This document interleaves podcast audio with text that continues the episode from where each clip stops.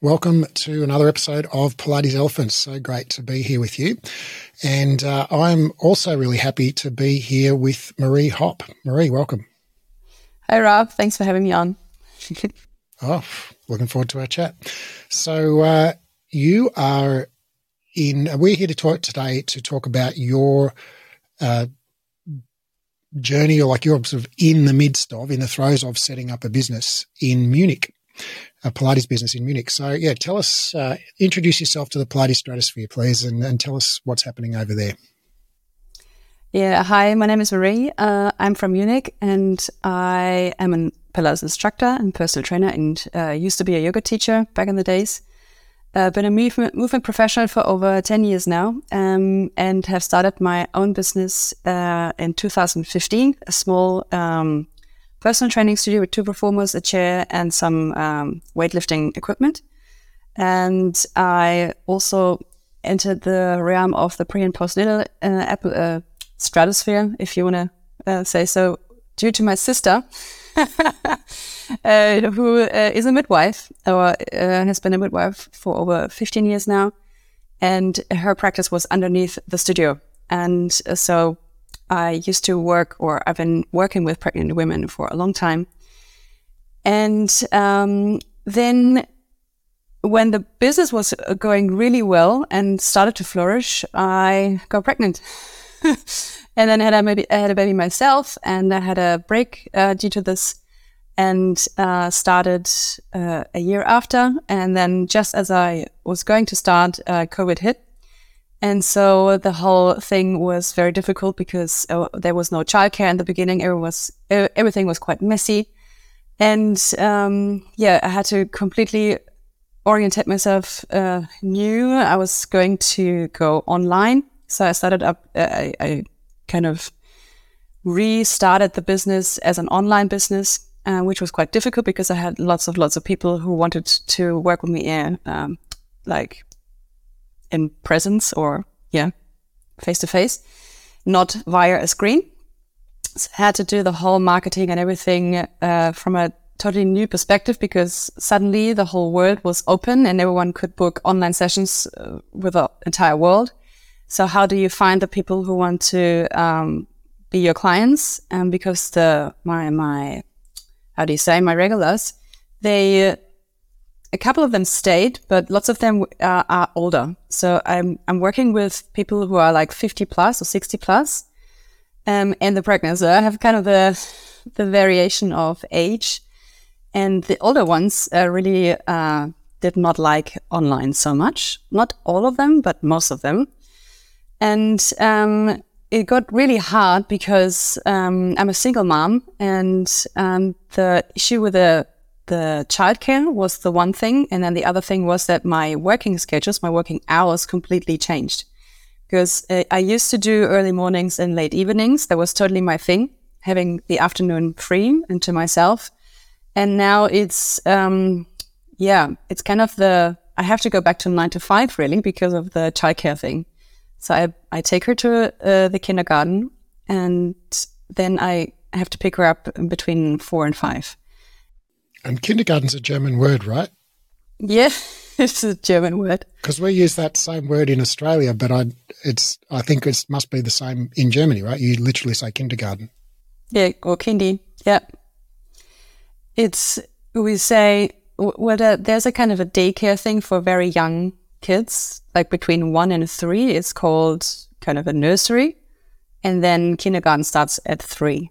And so the whole, so there, there's a positive in the COVID thing because people have also got on different schedules due to home office. So they have, they're way more flexible.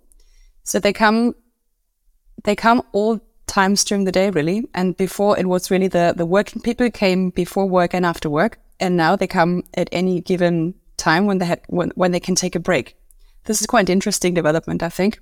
Right. And are you set up in are you set up in in your home or do you have a commercial space somewhere? Um, so the first thing, the studio was a commercial space. There was the room um, above the midwife practice of my sisters, and then I was also floating around town, like um, being a freelance uh, Pilates instructor, of, uh, being like a contractor. Um, not 100% contracting because it turned out that I was sort of employed, but that was a, you know, big problem for the um, contractor who is now an employer and has to pay me back sort of thing.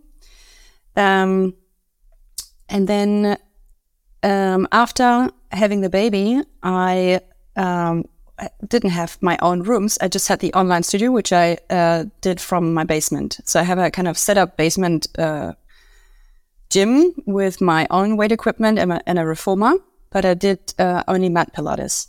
Uh, with the personal trainings, I did pretty much everything. I also rented out my reformer for some time. I rented it out to one of my regular clients and did online um, reformer training with her. And so when the whole thing changed with COVID, um, it, it got really, really um, problematic with the childcare and me and her being sick like literally all the time. like this first winter when when the, the nursery started, we were like on off sick like every two weeks. Um, I'm pretty sure lots of moms can relate to this. and being self-employed and having to cancel all my appointments pretty much all the time really, um, yeah, put me into a lot of um, struggle and also financial problems.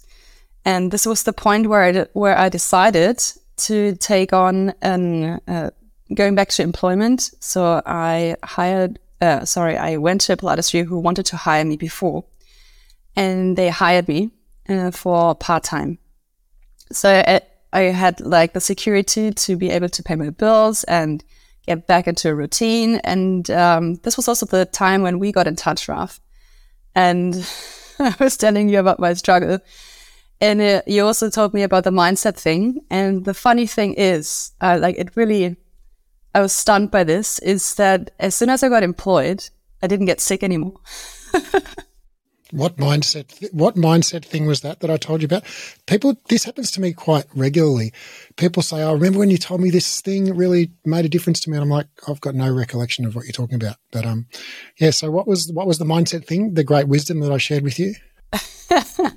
it was completely random. I commented on under your your post, one of your posts I didn't even recall what it was about. Um, saying something like, "Yeah, but how this is is this possible when you have a baby?" and uh, you know, kind of like this.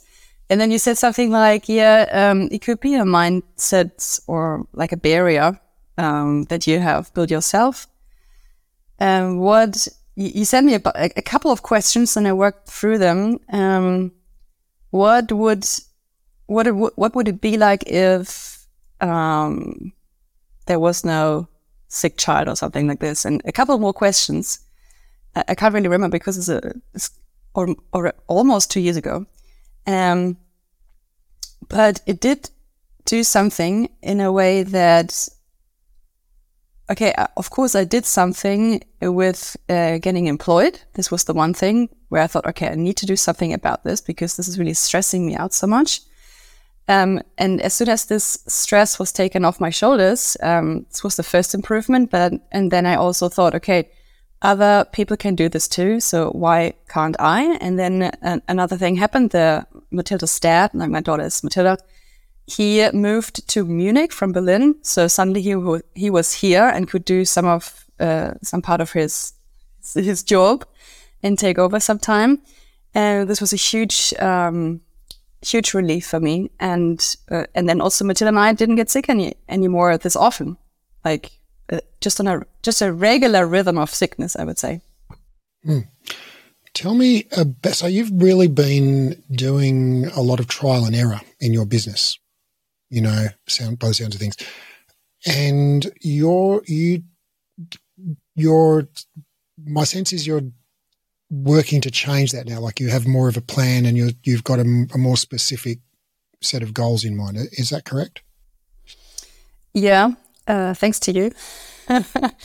I um, I was also wondering how is it possible to uh, to really make good money with this with this work that I love um, because I was at a point um, where I thought, okay, I have to. I'm like the the breadwinner for the family because there's no one else. So I, I need to make at least as, as much money uh, that I can afford a nice place where we could live. And there's, you know, only one income. and this needs to be higher, maybe at least double as high as I would have it on my own for my own needs. Now with a kid, and and so I, I was I was at the point to return to corporate because my my former career was in travel in a corporate uh, business travel role, um, with uh, good money, and I thought, okay, let's let's move back to IT or something where there's better money. Um, but then I, you know, I met you, and you th- you said, okay, there, there is a there's a possibility to make good money uh, with Pilates and personal training as well. You just need to um, set it up properly and uh, think it through, and you know, with the pricing and everything. Um, that was a huge learning for me because I was in this probably like many other Pilates instructors are in this kind of mindset. Yeah, I want to help people. Uh, yeah, this money, this money mindset of do I uh, am I taking too much? Is this okay to ask for? Yeah, this kind of insecurity with pricing, really. Um, giving session, sessions for free for regulars, stuff like that. and you know, then I also got motivated again to stay in the Pilates uh, scene due to new and new teachers teaching skills that I got through the Pilates Elephants podcast that I like implemented um, straight away, really with the external cueing and the nonsensical cues. I was uh, kind of analyzing of myself that from my formal educations that you get just um, uh, I don't know, you just learn them without thinking about them. And suddenly I thought, oh my God, um, this is, this is something I need to do differently. How, how wonderful that, that we're having a conversation, um, right, you know, right across the opposite side of, of the planet. And that, that, I mean, we're literally having a conversation now, now, but that essentially we've been having a conversation for a couple of years now, you and I. Um, although it's been asynchronous. Um, tell me, tell me about what you're doing with your business at the moment. Where where are you at currently, and what are your plans? Yeah. So uh, we have a very special setup. Um, it's quite unusual, and I wasn't planning really that this is going to happen. So uh, I was in this uh, other studio working uh, for a sort of com- contemporary Pilates studio with four reformers, one Cadillac hybrid thing, and I wasn't really happy there because money wasn't good and it was such a small studio. And I, I told you about this. And now you now you've now you've thought about the math. You know why the money wasn't good because there's no possible way that a studio with that model could could generate enough cash to pay you. Exactly. So the whole I was always wondering uh, why do the Pilates studios over here don't pay as much as you always uh, said at the podcast, like 60 dollars plus an hour or something like this. This is like this is just not not the case in Germany, really. Um, so I was wondering, okay, uh, what is the problem here? And so he only has a small studio with um, two gyrotonics, uh, four reformers, and there's one hybrid Cadillac reformer thing. So it's basically semi-private personal training, and the pricing is just way too low. And is he is in one of the richest area in Munich, like where people probably don't have any money issues at all, and yeah, I, I was thinking, um, how can how can we do this differently? So we had a couple of chats, but um, he he was quite involved in various other things, and he's got a, a, very different concept and very different thinking. I kind of forwarded him a few things that you sent, but um, anyway, I was then thinking, okay, this is just a station. I need to move forward. I need to uh, find a better place where I can make more money, and where I can get more involved in the whole business thing. Uh, thing also because this is quite uh, interesting for me. I, do, I don't want to be a, a Pilates instructor uh, for the next like 50 years. I really like my job, but I also am very keen to learn more when it comes to business. Um, and so I met kind of co- kind of by coincidence. I met a physiotherapist in Munich uh, about a year ago, and told him about uh, my passion and my plans and what I have in mind for like an own studio with that Pilates, Pilates Reformer, that this is this is such a cool thing, and there's not many places here that are really good. And he owns a physio clinic in Munich, and it's quite a large one. It's, it's probably 180 square meters, and there there were when I when I when we met, there were six treatment rooms, um, and one sort of um, gym, like micro gym for the for the exercise parts. So the treatment rooms only had this physio bed where where you do manual therapy and you know these kind of things. And he was like, Yeah, you know, I've been owning my practice for now 17 years, and I really feel like I have to change something. I want to change something. Uh, we need some fresh, uh, fresh breeze, breeze in here. And we started talking. And over the stretch of a year, we've been talking. And then suddenly last year, probably autumn ish, um, we sat together and had a coffee, and he said, Hey, I, I thought this through like so many times, but I really need to ask you: uh, Would you would you like to set up a reformer studio in my clinic? Um, and I was like, um, Yeah, we could do that. Um, let's let's just talk it through and see how this would work out in terms of space, in terms of uh, partnership agreement, in terms of um, you know how this this whole thing could work. And then we started to measure the space, uh, see, uh, like to check how many reformers could fit in. Would it be reformer or could we do mat or should we just put normal gym equipment in, into this? Because I'm quite passionate about weight training as well. And I thought as a physio, you need, you need some sort of micro gym to work with your clients. So we, we, we said we need, if we do this, we need this one large room, which is 35, around 30, five square meters um, for the reformers. And then another of your treatment rooms has to go because we need to install a micro gym. And he was like, okay, yeah, um, sounds interesting. Let's measure the space and see what we can fit, what we can fit in there because all my physio equipment, the, the weight equipment, everything is quite uh, outdated and old. We need to, I, I want to buy new stuff anyway. Mm, it's interesting when it's interesting. Sorry to interrupt. It's interesting when you say that. Um, because when I hear you describe that physio clinic and the six treatment rooms and the 180 square meters, the first thing that happens inside my head is I picture it and I start doing calculations and thinking, okay, well, how much can we earn per hour per physio consult room? And if we knocked out a couple of those rooms and put in 15 reformers instead or something, you know, could we make more per hour? And yes, it sounds like you went through the same mental uh, process. Yeah, I, I only went through this because of the podcast episodes, really because of the, you know, how many reformers. Is, it the number four? Is it the number 10 or is it 15 plus or anything? And I was thinking the same thing. And I was, I was, tell, I was telling him about the different models, the four reformers, the 10, the 15. And he was, it's like, uh, yeah, but you know, it's like, yeah, when we could just, if he, if he could tear down some walls, we could fit in like 15 or 20 reformers. He, he didn't like that idea, but you know, he's still a physio at heart, and he's a, he's a good one. Once he sees the zeros start adding to his bank balance, he'll um, he'll change change his thinking. He was um, he was he was quite surprised when I when I showed him the financial plan that I that I draw, um, how how much value or how much potential this has, um, because he has no idea about the reformer and how the Pilates like he has no idea about anything about this. Um, he does in, in, in, addition to his treatments, he does some privates. But um, right, and I'm so sorry, Marie. Um, I I just want to um, briefly put a little sidebar there on what you mentioned before about the four reformers, ten reformers, and or you know fifteen plus essentially. Uh, and I th- I can't recall if I've been through the math of this on the podcast or whether it's just in my book or you know, I'm getting kind of muddled in my head of whether whether I've talked about this on on air or not. But essentially, when you do the math in terms of how much people will uh, typically pay for a Pilates class, typically they'll pay more for a session that's got fewer people in it. Um, but that's not a linear process. So people will pay like twice as much for a one-on-one as they will for a four-on-one. But the thing is, you, with a four-on-one, you've got four times as many people paying paying half the price. So you actually make double per hour in a four on one what you make in a one on one.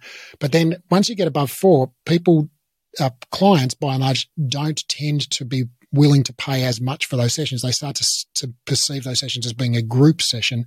And so they're not prepared to pay as much for a six on one, say, as they are for a four on one. So, so actually you make less per hour teaching six reformers than you do teaching four reformers typically if you've got your pricing right.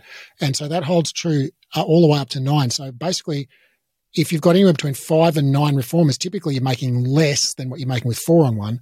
Whereas once you get to 10 on one, 10 people in your reformer class, then you're making more money. And every extra reformer you add just adds more money per hour that you make. So basically, if you're going to set up a studio, you'd want to have like, and it should, could be reformers, it could be mats, could be spring walls, could be chairs, whatever.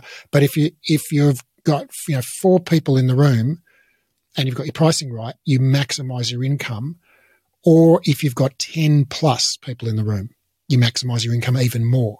But those kind of, you know, three on one, two on one, one on one, there's kind of a dead spot income wise. And then five, six, seven, eight, nine, also a dead spot. So it's like four on one or 10 plus on one. Those are the financially, when you do the math, that's where you make your money as a Pilates teacher. Yeah, uh, this was quite surprising to me because I never thought about this. And uh, I remember one of your episodes with uh, with your accountant, I think it was, who. Uh, with Josh.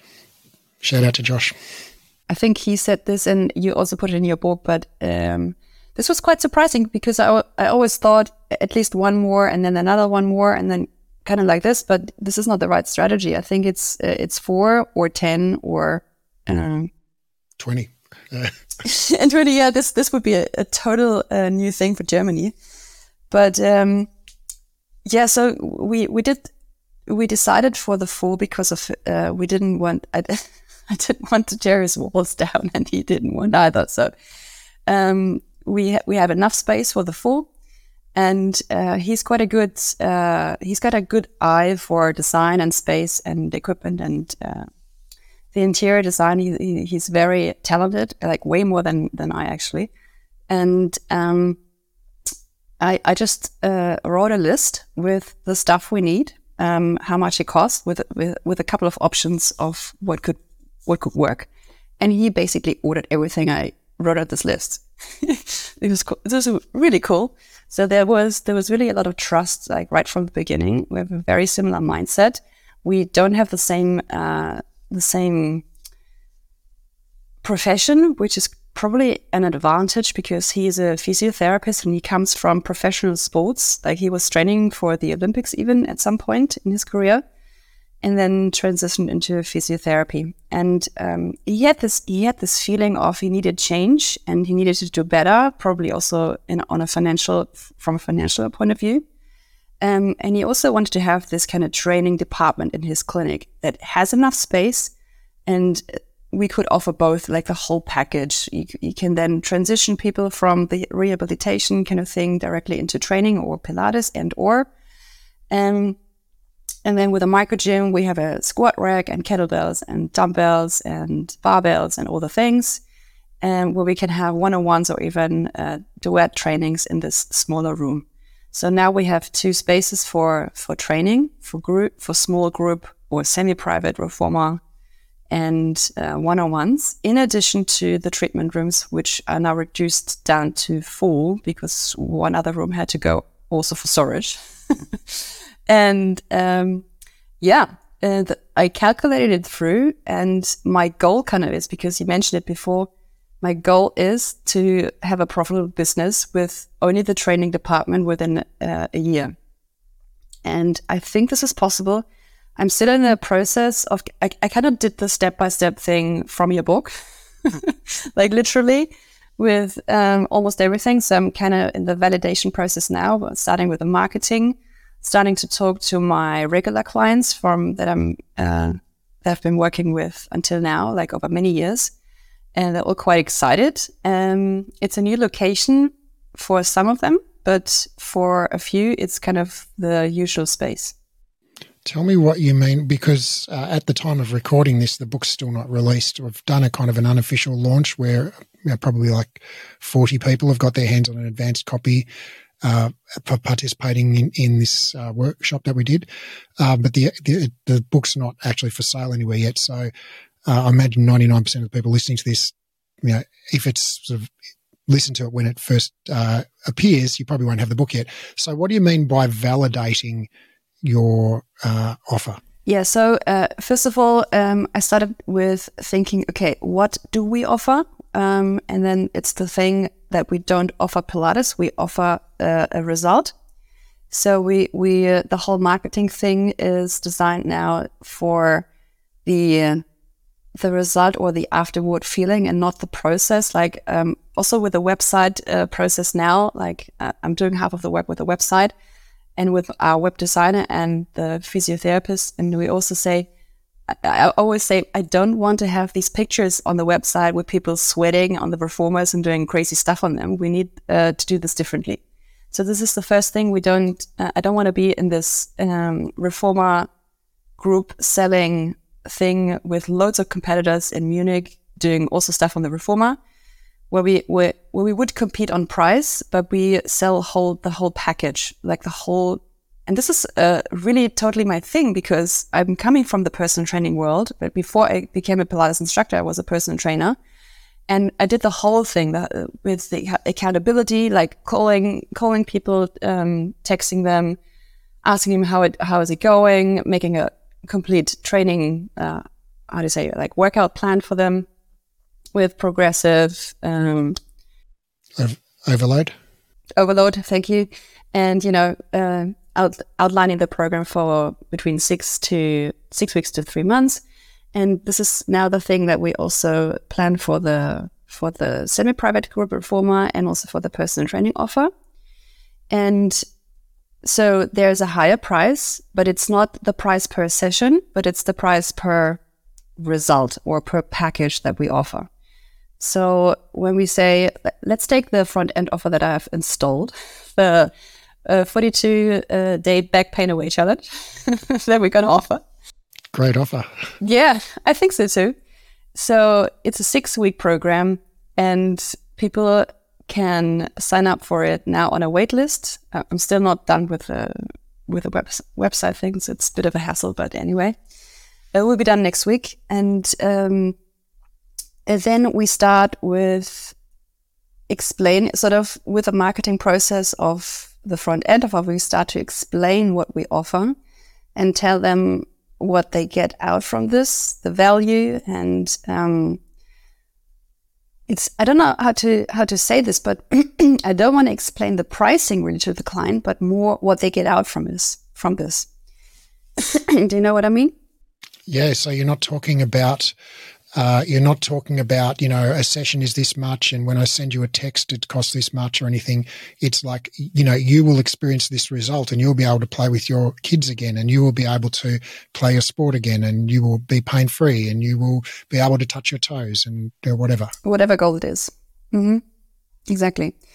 So, um, in in this one section of your book, you have um, kind of the talk through the sales process, which turns out isn't really a sales process anymore because it's kind of just letting people know what they can achieve with what we offer and also through their own work. They, the, the thing that they have to put in their own time and effort and work, I think is the biggest part because from from what I've experienced over the years with personal training clients, if they're not in the state of changing things and are ready to put in the work, it's kind of a waste of money.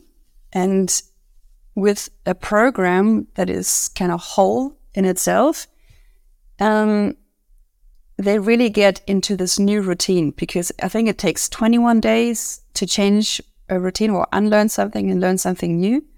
And within those six weeks, there's a good chance that they can install the new routine and it's not a big deal anymore for them to just do it like te- uh, like brushing their teeth.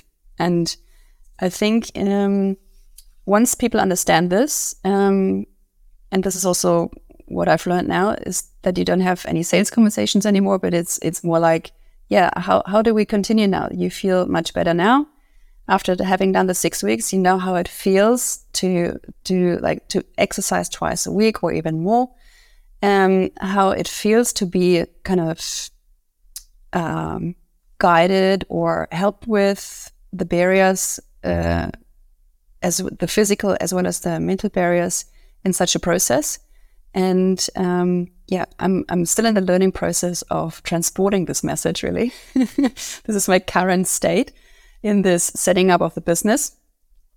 Um, and then I hope it will fly like in the next six months. Um, and it's quite ex- excited process, exciting process because it's um, the work that I love doing And it's also something new at the same time because I've never done this in such a structured way and with such a like such a plan behind it because I'm I'm rather I'm quite an artistic person. Like I'm like flying all over and I'm easily excited and I you know like to do many th- different things at the same time. and I'm kind of channeling all my forces, all my thoughts um, into this one thing. And I think it's uh, doing something great for myself, but also for what we do, what we have in, in mind for the clients. I'm also uh, creative like that, and I have uh, what I call entrepreneurial ADHD. You know, it's not real ADHD. It's just I think entrepreneurs, you know, we become very creative, most of us, and so we get really excited by shiny objects, and we don't want to, you know, write standard operating procedures or recipes or scripts or anything because we like to, you know, be creative and spontaneous and natural. Uh, and um, you know, when I cook, I'm the same way. And I've been cooking muffins pretty regularly and I just cannot get the pastry right because one, one time it's perfect. And then one time it's too oily. Another time it's not, it's too dry and can't, and so I finally gave in because I don't look at a recipe. I just do it. I just add in oil and like, oh, that looks like about the right amount. Um, and, uh, I finally just looked at a recipe and realized, oh no, I've been adding like just a random amount of oil. And so, so now I follow the recipe every time and they're perfect every time. So I think the, the, the lesson in that is, I think it's wonderful to be creative, and I'm I perceive you know I myself identity is I'm very a creative person, and I think that's wonderful. But I think that that benefits from uh, a degree of you know structure and routine. And I think you know even being creative, it's actually I think it's often it's it's I, I find I'm more creative when I impose some constraints on my creativity and there's some structure within which I need to create something. I actually find I'm, I'm often more creative rather than when I just stare at a blank page, you know, figuratively. So anyway, uh, I, I, I'm I'm delighted to hear you say you know what you're saying there, and that you're selling results. So people you know will come into the clinic you know with presumably some kind of musculoskeletal pain or you know, injury situation, and they will uh, will they be passed from the physio to Pilates, or will they come in as a you know specifically just into the training room? How will that work? If I if I sign up for my 42 day back pain away challenge, right? Is that does that in like what do I get for that? I, I had to laugh so much because uh, first of all, I hate baking for exactly this reason that you said. Look up a recipe; it's going to change your life. I really hate baking. Like I'm a I'm a master chef. Like I really love cooking because I can be creative. You know, this is exactly the difference to me. And when you bake, you really need to stick to the recipe. Otherwise, it's you know. um, so with the clinic, um, there's two things. We have we have uh, um, the patients that come in and out every day for their musculoskeletal issues or for rehabilitation after surgery or anything like that. Um, and uh, so this is the one part, and the other part is the the kind of stream that I'm trying to create as a new thing, because uh, I want to attract people from the outside world, sort of um, not from the physio part, into the clinic. And this is the marketing challenge that I'm facing because um, everyone knows this clinic or have been knowing this for 17 years in this set uh, space, positioning and everything. And now we add something to it, which adds value, but we need, we need people to know this. So we need to get the word out. We need to do the flyers. We need to do the, yeah, can I can I throw in my ten cents worth here, or my what what what's what's the current? You, you use euros, right, in Germany? Yes.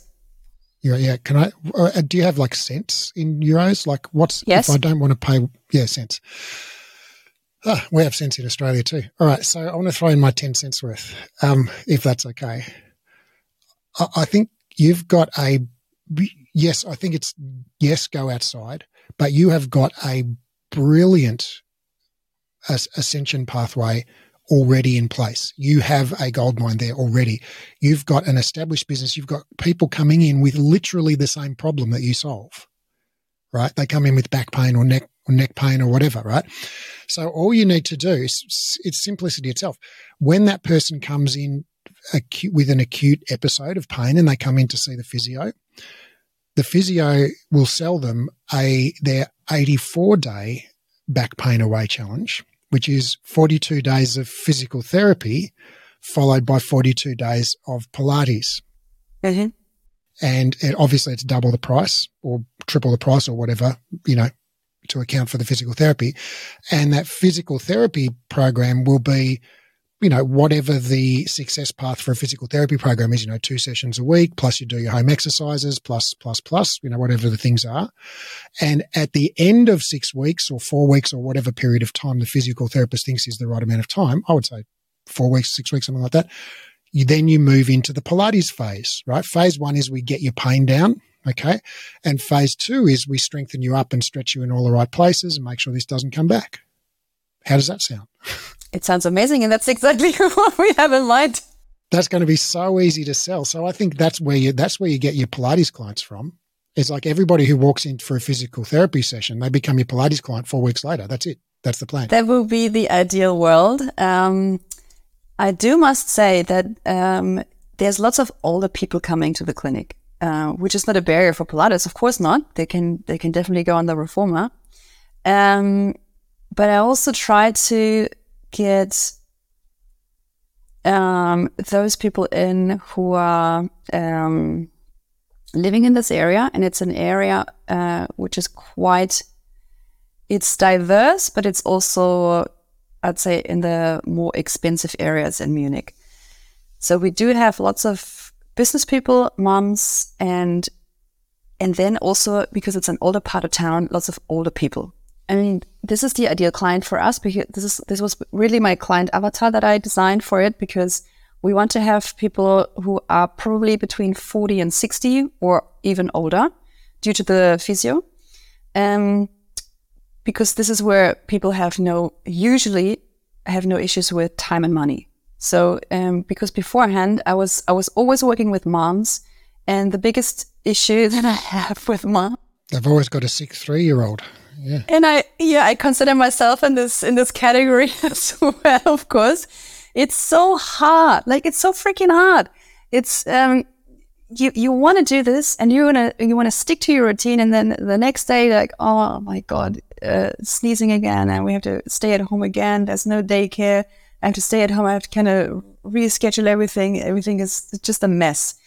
Um, and this is for for from my pers- perspective as uh, as the uh, the person who offers services to this kind of group of people um, is the same problem. We ha- we have the same problem like all the time. And um, with the new project, I believe with people who have no like not not kids, but uh, their kids are grown up and there's no problem with time and money. People in their 40s, 50s, and 60s, their kids are grown up or at least self sufficient. They don't need child minding or you know, dinner cooked for them every night, etc. And those people have a higher disposable income because people tend to earn more as as they pass through their lifespan. You know, most fifty year olds earn more at fifty than they were earning at twenty, and so uh, and uh, people like that tend to have you know, as a broad generalization, more time, like you say, because they're not out clubbing, you know, five nights a week and they've got fewer friends and, you know, they tend to be more settled in their routines and their, and their lifestyles. So yeah, that's, those, those are my favorite clients as well. And they are in need, in need of exercise, really. Right, right. And they're, they're an unfit demographic by large Right. And they have aches and pains, plenty of aches and pains, and it's only getting more as they get older. So, so that's a wonderful target market. So you want to, so you need to, yeah, you've got this great plan to get people in through the physical therapy side of things and also to go outside with some flyers and stuff. So I want to just go back to what you said uh, before, which, which I asked you about, but I think we got sidetracked, which is what do you mean when you say you're validating your offer? So validating the offer in terms of um, so that we know that people take the offer. Well, how, how can I explain this the best? Um, you probably can do it way better. So the um, we we have this offer. Let's say the six week uh, back pain challenge.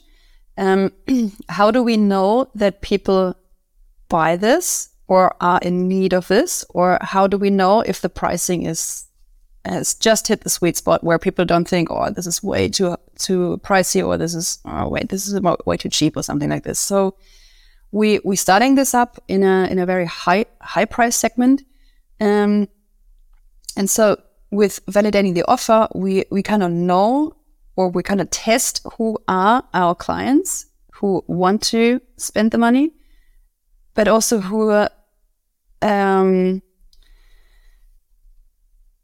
who want how do you say because this is this is quite difficult to put um, they want to pay the price without even thinking of it because we tell them what they get out from this. So it is it, it's such an uh, a no-brainer for them that they don't even think about the investment. Do you think this is the, the correct way to put it? Yeah. That's a great way of putting it.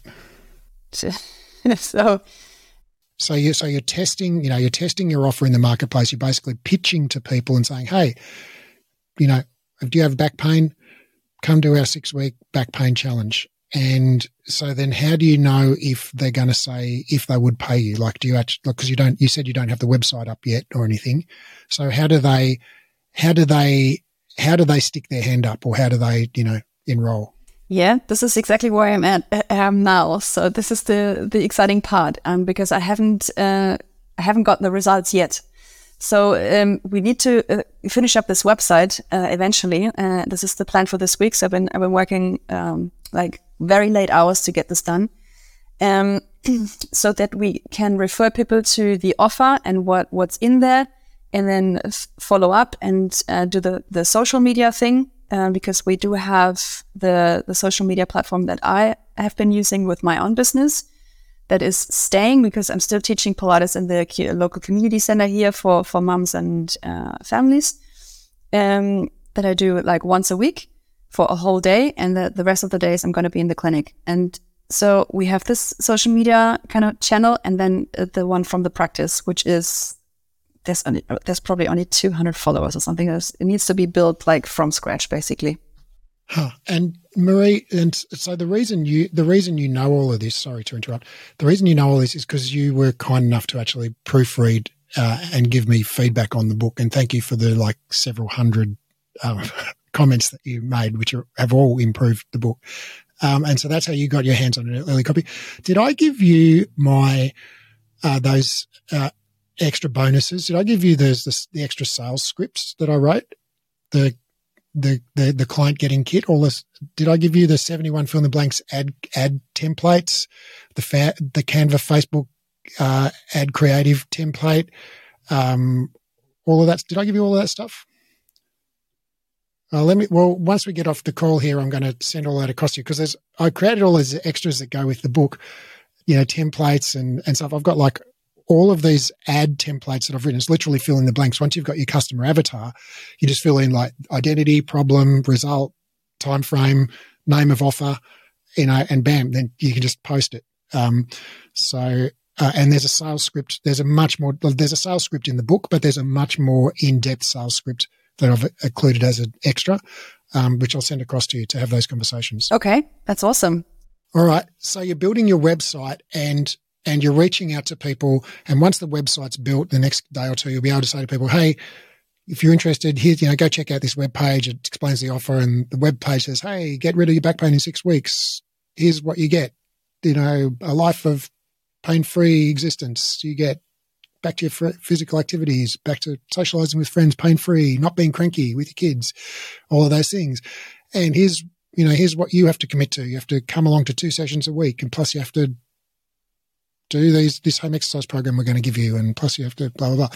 I got that already. Click here to register, right? And if they, oh, you've got that, okay. Yeah. Oh, on the website, I have it. Okay. And so when they click here to register, it says, "Oh, sorry, we're not we're not open yet. Stick your name here for the waiting list." Is that right? Yeah. Yeah, that's the plan. That's exactly the plan.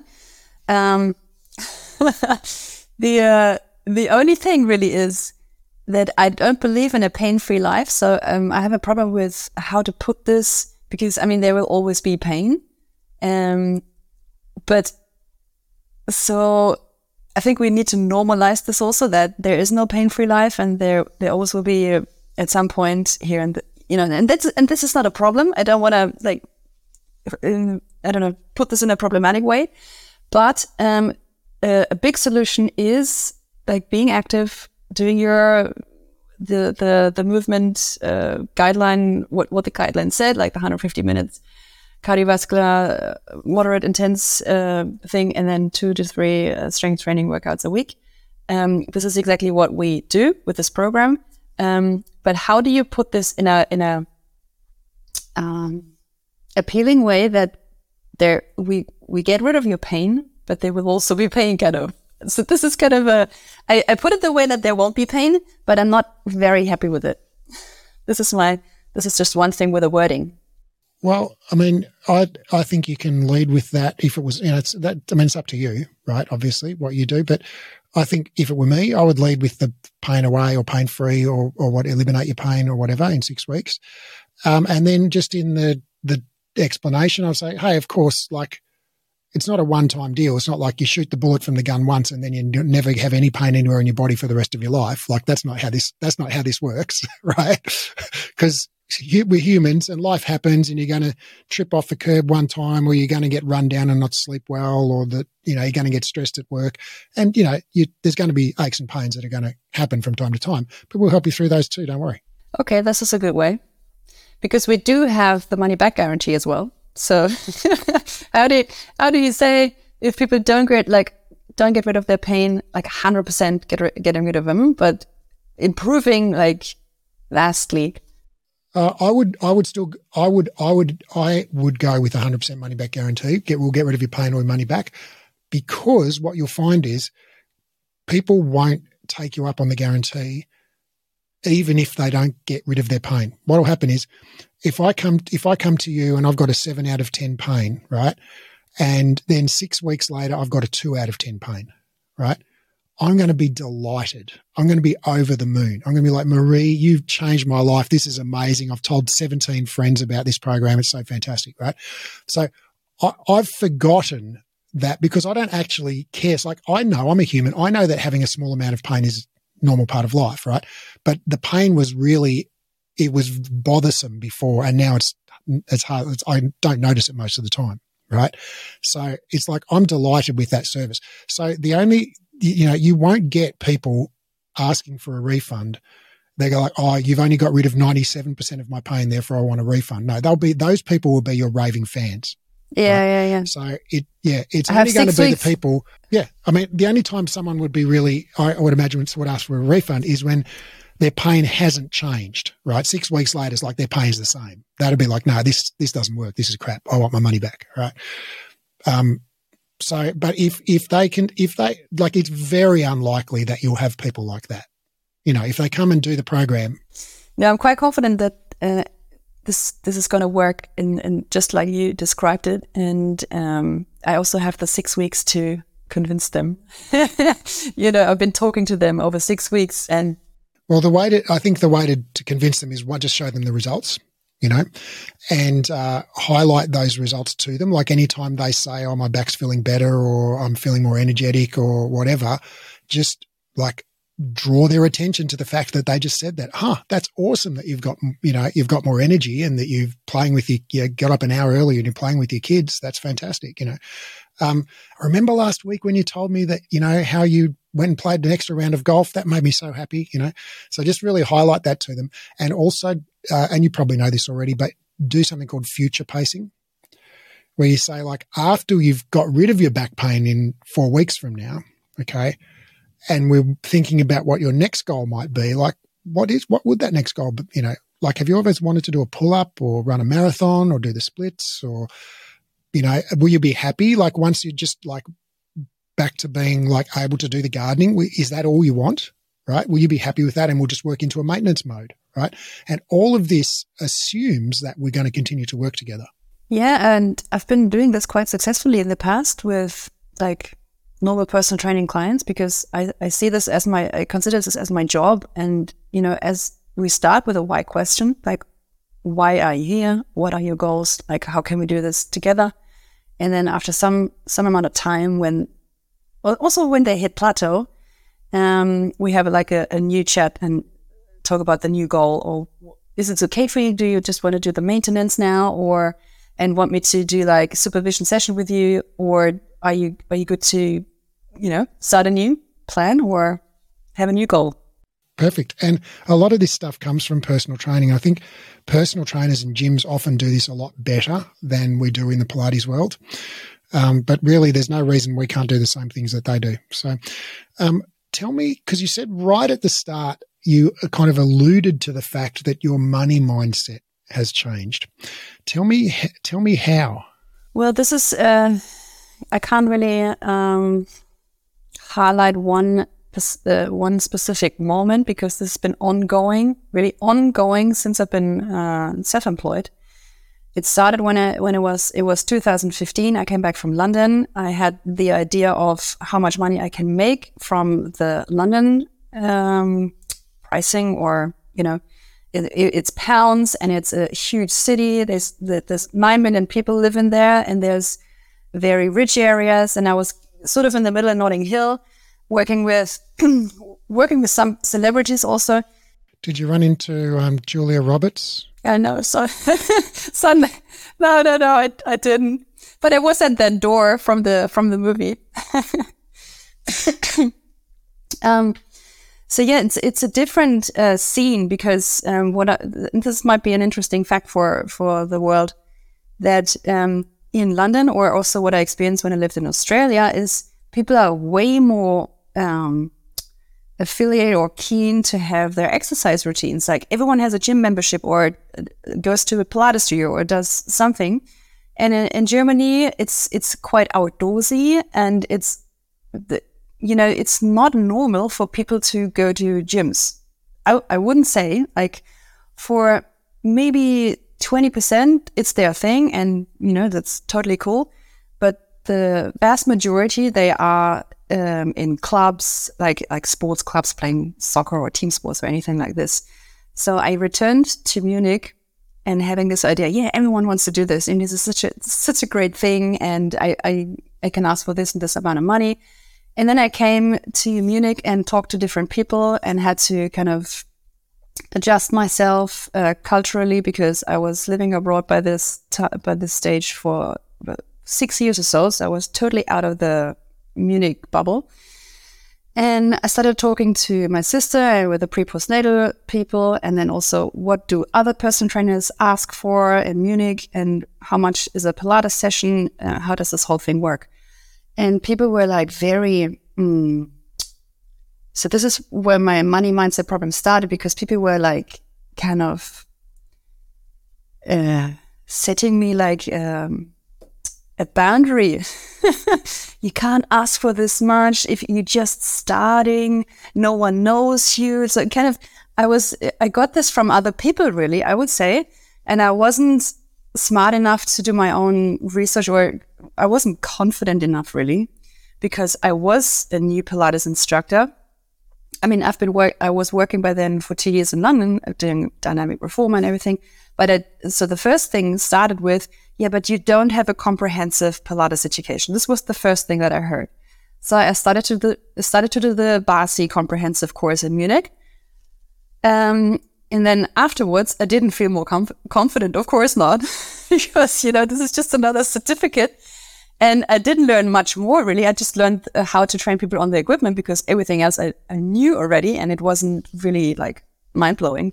And, and then I started, okay, I just get various different um, legs to stand on to start with. So I started the studio uh, above the midwife practice to get the people in who come to the practice. Kind of same idea as the physio clinic now, and then get my name out there, teach for various different studios, um, do some freelance work, um, and see what people pay and also what people charge. And I was quite surprised how much less it was than it was in London. Um, until I found out that there are very specific personal training studios, not Pilates studios, but personal training places who are kind of the deluxe luxury kind of elitist uh, places where they pick up the celebs or the people who, you know, I don't know, have like a six figure income that no one of us could imagine by then back then. Um, but this wasn't the average. And then I also was in, I was too much in this pre and postnatal scene where moms um, spend like 1,500 euros on a prem, but do not want to spend like 12, uh, 12 euros an hour for a pre postnatal course. And it was totally ridiculous. So I was in the beginning, I was in this price discussions with people who were saying, ah, oh, does this pay does this course get paid by my uh, health insurance? Because in Germany we have the health insurance problem that the the the public health insurances pay for some of these courses or or support some of these course cost fees uh, the the fees from those courses. And as soon as you start discussing price with people, you're kind of you're fucked. Sorry, but you know you're totally in this thing. Um, uh, I can't ask for this much because then there's no one coming to me, blah, blah, blah. So I thought, okay, this, this needs to be different. So I reduced, um, my, my fees, but only to my pain point that I calculated that I really need to have to be profitable. It was profitable, profitable from the beginning, but it wasn't good. So I was always uh, well off with this, but it wasn't much money. So going on a cool vacation or doing something awesome was always kind of a, okay, I need to think about this. And I wanted to go back to this feeling of, I don't need to think about stuff like that. So I read this book. Uh, it is actually called Money Mindset. um, and I can't remember the author. And anyway, the um, so I, I try to get rid of this kind of sense that um, for Pilates, you can only offer this and this amount. All the other studios in Munich ask for this and that. Um, this has been a struggle until really I came across Pilates elephants. I must say this in all honesty, because I wasn't, I, it didn't even cross my mind that I can make good money with Pilates. With personal training, yes, but then um, it's only this one-on-one kind of thing and not the groups. And I really enjoy teaching groups. So, well, groups is where you make money. Exactly. So you just for you as an idea for for those studios I work for, I, I taught groups between 15 and 20 people in one class, like mat Pilates. And I, I really loved the energy and people loved the classes and everything. But my my my salary for those classes for being a contractor wasn't higher than 40 euros an hour. So can you imagine how much money you can make when you teach on your own? Like when you have your, this is why I came always back to this idea having my own space. Like, because I can teach large groups. I enjoy this. I just need, mm, you know, I don't want to share my, my salary with someone else. And, um, I I just loved the dynamic reformer thing that we did in London because because of the group of ten we had we had ten reformers, the atmosphere, the people, the the style of workout. Because I, I just really like the loading aspect of the reformer, not just body weight and gravity, but also the springs and the different different variations of movement. We had the dumbbells with the reformers. It was kind of the KX version in London that you have in Australia um, like very pumping with music and energy and everything. And there's no such thing in Munich. So my my my ideal goal always was to set up a studio like this in, uh, in this size also. Um, yeah, and I didn't get to this until now. But um, what was the original question? I digressed. Um, How has your money mindset changed? You know, so so you had you had you you when you came back from London in 2015, you had what you subsequently decided were unrealistic expectations about how much you could earn because you were like, oh, well, you know, people are paying this much and in London and therefore, you know, they'll pay this much in, in Munich. And the attitudes were different amongst the, amongst the clients in Munich and also amongst the instructors in Munich. And you were also given lots of boundaries around, oh, well, you're just a new instructor and you're not comprehensively trained. And there's all these you know, other reasons why you can't charge, you know, as much as you would like to charge. So when did that, when did you let go of those ideas? Um, probably last year when uh, I did like all the digging with um, due to some of the Breathe Education and and Pilates Elephant podcast episodes. I was wondering where this is coming from. I talked a lot about this with my parents because my my dad is uh, an entrepreneur or has been. Um, he's already um, found two companies uh, now. Uh, the latest one just last year, and he was also say, also saying, you know, um, we charge 1500 a day for servicing IT, blah, blah, blah stuff. And no one talks about the cost of this. Like, not really. It's, is we, we just set the price and we know that, that we're worth this, this amount of money for the, for the maintenance or service charging. I was like, yeah, but it's IT. Like, yeah, but you know, you're you're an exceptional trainer, so why can't you ask for more money? And you always tell us how how much you love your work and how good feedback you get from your clients and everything. And you've been working with people for some of them for over seven years now. So why, why don't you think he can? Sorry, I, I now remember actually a key moment. I was working out with one of my regular clients. And we were running through the park, and he was like, "Marie, when are you raising your prices?"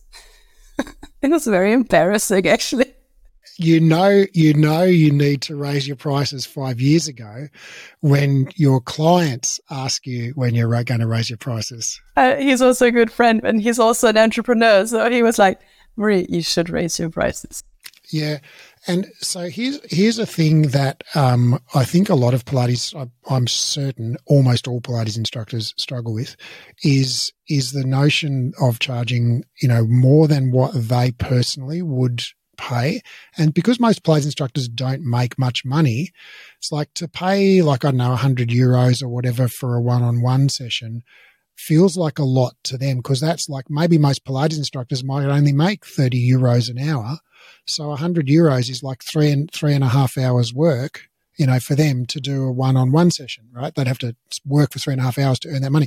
Whereas for somebody who makes, you know, 200 euros an hour working as an ad executive in some big corporation, right? A 100 euros is a half hour's work, right? So it only represents a half hour of their time, which is for somebody who is, so that's the equivalent of a Pilates instructor spending 15 euros, you know, on that same service. So the the amount of you know the the the amount of labor that represents that person is is the same as what a Pilates instructor spending 15 euros on a class would be. So it's like Pilates instructors, I think, would really benefit from thinking about this this way, you know, from the perspective of okay, relative to how much this person earns per hour, yeah, how much how many hours would it take them to earn this session that I'm charging them for here. It's like, oh, it take them 15 minutes to earn that money. Right. so yeah, I think, I think we, we often think through, think of things through our own perspective, which is natural, but uh, bear in mind that you are not your client, right? Most of the time, dear listener, like, you know, your clients by and large shouldn't be like impoverished Pilates instructors. They're not a good market. You know, your clients should be like, you know, people who can afford to pay high prices. Yeah, uh, the, I, re- I remember the the podcast episode that did also, uh, and I discussed it with Peter also because we kind of had the same discussions about pricing all the time. Peter from London and shout out Peter. Yeah, shout out Peter Plurkin. uh, Leslie, um, uh, what's her what's her Instagram account again? Uh, because I've been yeah, yeah yeah I've been following her and the whole calculation part from what you should start from what you want to keep and then do the calculation kind of downwards. And I always did the, the other way around. And this was also something uh, when I started to calculate it the other way around, I felt way more comfortable and also confident to ask for these prices. I don't know what it what it did for me, uh, and also I really must say, uh, being a single mom, you know, I have to make a certain amount of money, and I want to make a certain amount of money, and I'm, I think I'm worth it. Like my work is worth it. Like and then it comes to this thing it's not about me it's about the client that this is the other aspect. Um, i um, it's not me as a person but it's the work the value that i give to people. This also changed my thinking about this. Like because putting a price on yourself as a person is really tough I know this this was the thing I really struggled with. But it's not me that I'm selling. I'm I'm not a like a I don't know, I'm not a model. I'm just someone who gives something to people that they have um, as a benefit for their life, or at least for a certain uh, amount of time of their life, that I help them improve or feel better, um, have a different routine, eat better, sleep better, like all the effects that training has on people. This is the thing that I put a price on and not on myself. I think this is probably one of the most important parts. I think that's such an important point. And I'd just like to add on to the back of that, which I know that you already have read this in the book, Marie, but the, the fundamental concept of a value exchange between two people, which is what a, a business transaction is, is basically, you know, you've got something I want and I've got something you want. And so we agree to swap, right? I give you, you know, something you, I've got that I don't want as much as you want it. And we, and we swap. And we, money is just a medium by which we exchange. Like if I don't want a chicken and you don't want a bathtub, you know, I give you money instead of the bathtub or the chicken or whatever because, you know, I might not have the exact thing that you want. So, but the fundamental concept of value exchange is that if you if you sell me an apple for a dollar, right, you only do that because to you you want the dollar more than you want the apple, right? The the apple to you as the seller is fundamentally worth less than a dollar. Otherwise, you wouldn't sell it. If you if you felt the apple was worth two dollars, you wouldn't sell it for a dollar. So, for to you, the apple you'd rather have the dollar than have the apple. To me, as the buyer, I'd rather have the apple than have the dollar, right? So to me, the apple's worth that dollar, but to you, it's worth less than a dollar, right? In fact, to me, the apple's worth more than a dollar because I'd rather have the apple than have the dollar, which is the definition of like valuing something. If I value it more, I'd rather have it than have the other thing. So when we have an exchange of value, fundamentally, the person who is selling the good or service, that good or service must be less valuable to that person than the money they're exchanging it for, right? Otherwise, no value exchange takes place. So by definition, when you're selling a good or a service, you must sell it for more than what it's worth to you, right? Because otherwise, why wouldn't, why wouldn't you just keep it? You know, if that hour is worth more than 100 euros to you, why would you sell it that hour for 100 euros? You know, if you'd rather have the hour than have the euros, you know, so, like, if you offered Richard Branson a hundred euros for him to give you a training session for one hour, I imagine he would decline, right? Because his hour is worth more than 100 euros, right? Because he could go off in his business and probably earn a million euros by making some decisions in that hour or, you know, purchasing a new jumbo jet or something. But so for him, the hour is worth way more than 100 euros, right? So he wouldn't sell you that hour for 100 euros. But for somebody who, for whom the hour is worth 30 euros, they'll sell that, they'll sell you that hour for 100 euros, right? So fundamentally, whenever there's an exchange of value, the seller, by definition, sells sells the thing at a price that is higher than what they value the, the good or service at. So that's that's that's how value exchange happens. That's the only way it can happen. Yeah. All right. Uh, so you're so this is a very exciting time. You're basically just about to launch, and the when will the so you're going to validate your offer like this week, really? Yeah, next week probably. And so if that goes well, so people will either, you know, by validate it, you know, people will click through and say, okay, I'm ready to buy it. And if they do, then you know that that's something they want to buy. And if they don't click through and say they want to buy it, then you have to try and uh, adjust the offer a little bit, change the price, change the headline, change the you know something about it, uh, and then try again and keep tweaking until you get people going, yeah, that sounds awesome. I want to do that, and then you put it out in the marketplace and start putting flyers in in letterboxes and on street corners and posting on social media. And there's one interesting thing um, that's mm, that might be interesting, and I also uh, would like your opinion on this. Um, there is something very weird in in Munich or probably through the whole of Germany. Um, when it comes to personal training, there's a difference, or people or studios differentiate their service in a way that, yeah, it's personal training Pilates or it's personal training XYZ weightlifting. So when you come to Munich and you want to go to a personal training session, And in a, into a Pilates studio, you pay around between 70 and 80 euros for a personal training for an hour, which is very cheap. When you go to a personal training studio or into like um, a fitness club or any sort of bigger facility, um, facility, you pay between 100 and 150 euros for a personal training. So this is this is so strange. It's, never never I never understood this principle because it's the, it's the same hour, it's the same kind of outcome because they have personal attention, they work their bodies, they have a personal conversation, they might have a plan.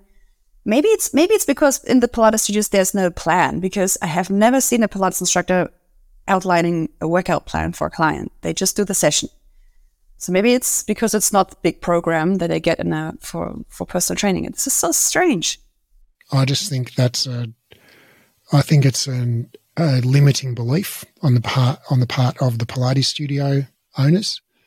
Um, I I I recent, very recently, just a couple of weeks ago, I did an audit of um, online Pilates prices. You know, people who do like semi-private sessions online, right?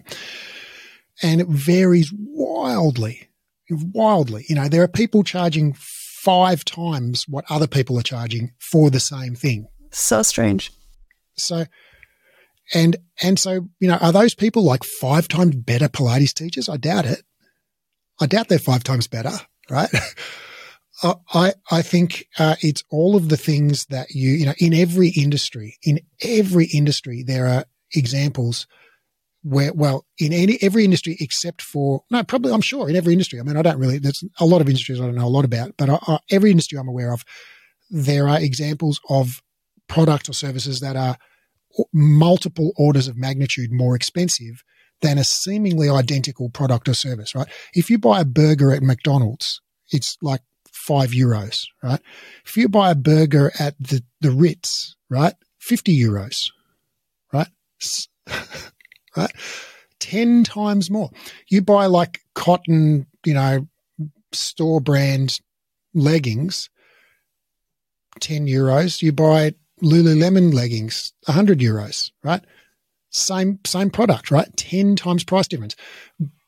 Like, so, you know, are the Lululemon leggings like made out of like diamond thread or something? No, they're made out of the same material. It's, it's, it's the brand. It's the problem that they're solving. It's the way that it's pitched. It's, you know, it's just, it's the exclusivity.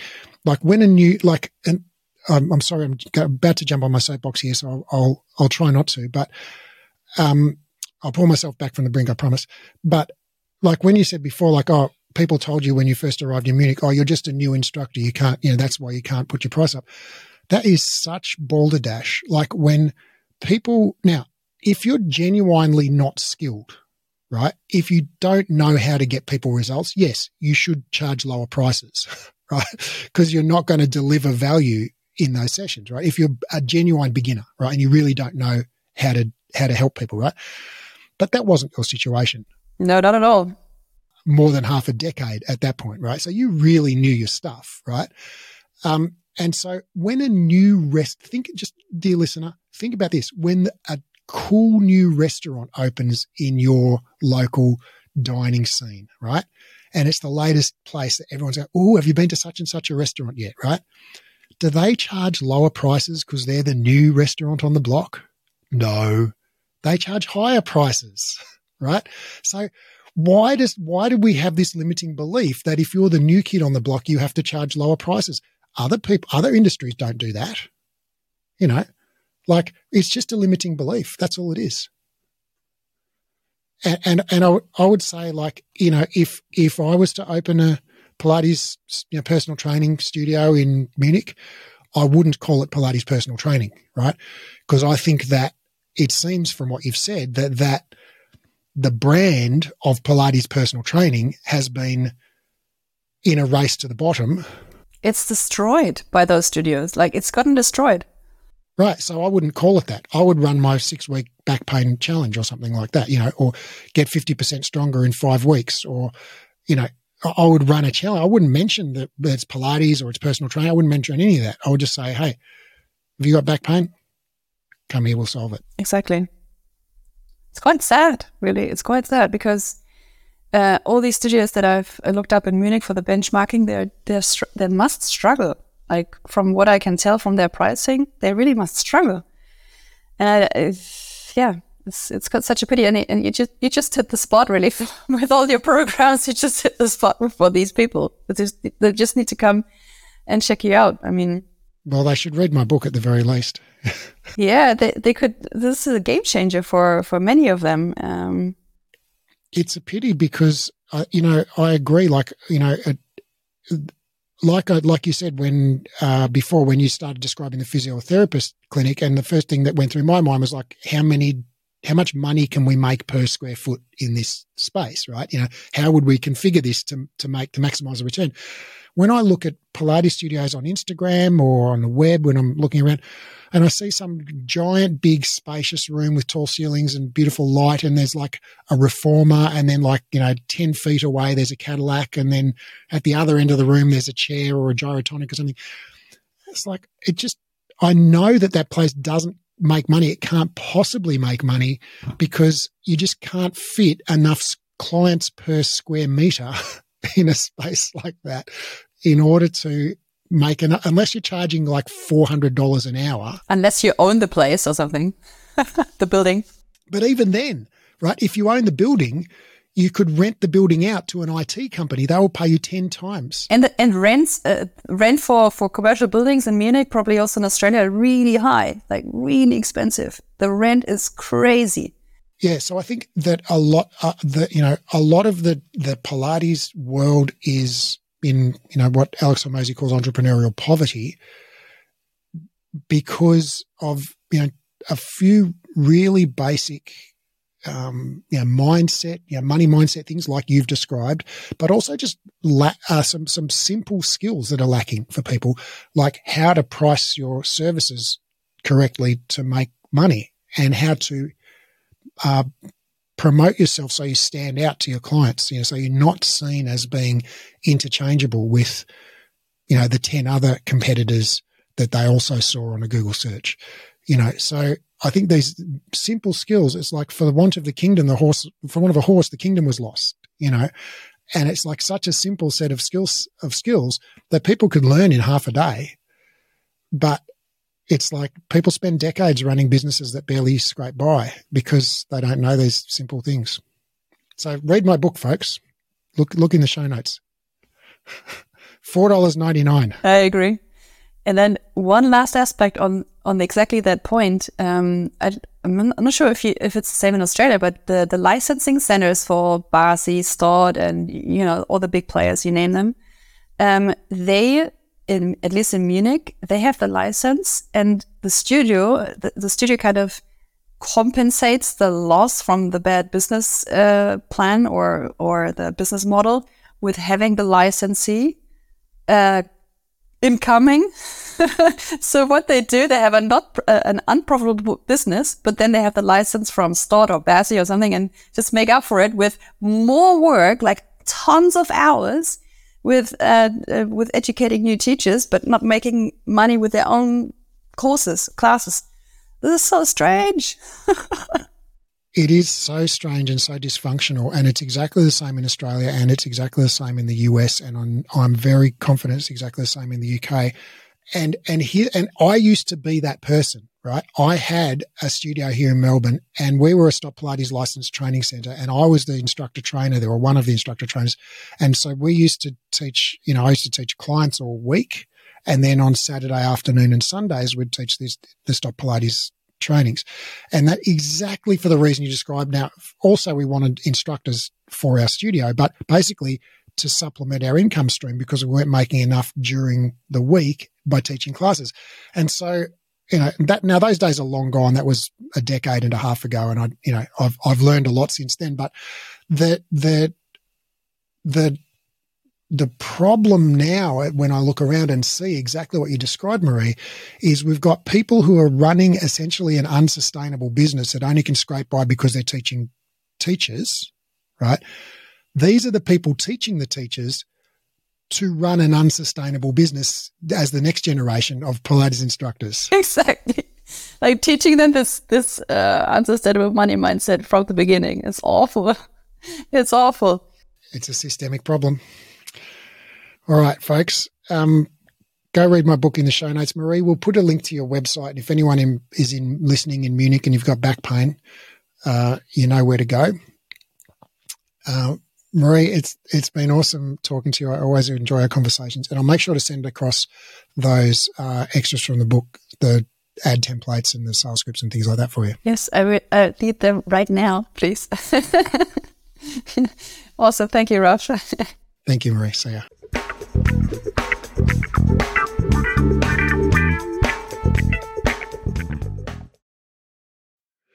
After two exercise science degrees and over a decade and a half of reading research daily, I've condensed all the current science on rehab into a program called the Clinical Exercise Specialist Rehabilitation. Inside the program, I'll teach you to do three things. One, deeply understand how the body works. Two, confidently and expertly rehab literally any client. And three, get results for your clients. So ultimately, your clients tell their friends, and you become known as the go to expert in your area. This program is completely unlike any education you've done before, even if you've studied with us before, because of the way we've built the learning design. It's an online, flexible, skill based learning program, which means you keep doing the skills under supervision until you're good at them. It's more of a mentorship model than a traditional course model. So rather than rushing through the content and having sort of one go at everything, you actually just practice live and we give you feedback and guidance and we dialogue and explore concepts together until you're highly skilled and confident. We just keep working the material until you get it. It's not rushed at all. It's not about ticking off the content. It's about engaging, practicing, and applying it until you own it. This is a life changing program, not some weekend certification. I've put my heart and soul into building this, and I can't wait to share it with you and help you discover your genius for anatomy and rehab. Now, because of the highly interactive nature of this program, we're only taking on 12 students worldwide. The program starts on March the 1st, and the first 12 qualified people to apply will be allowed to enroll. So if you're interested in learning more, click the link in the show notes and download the course guide or go to breathe-education.com and click on the clinical certification menu in uh, link in the top menu. That's breathe-education.com and click on the clinical certification link in the top menu.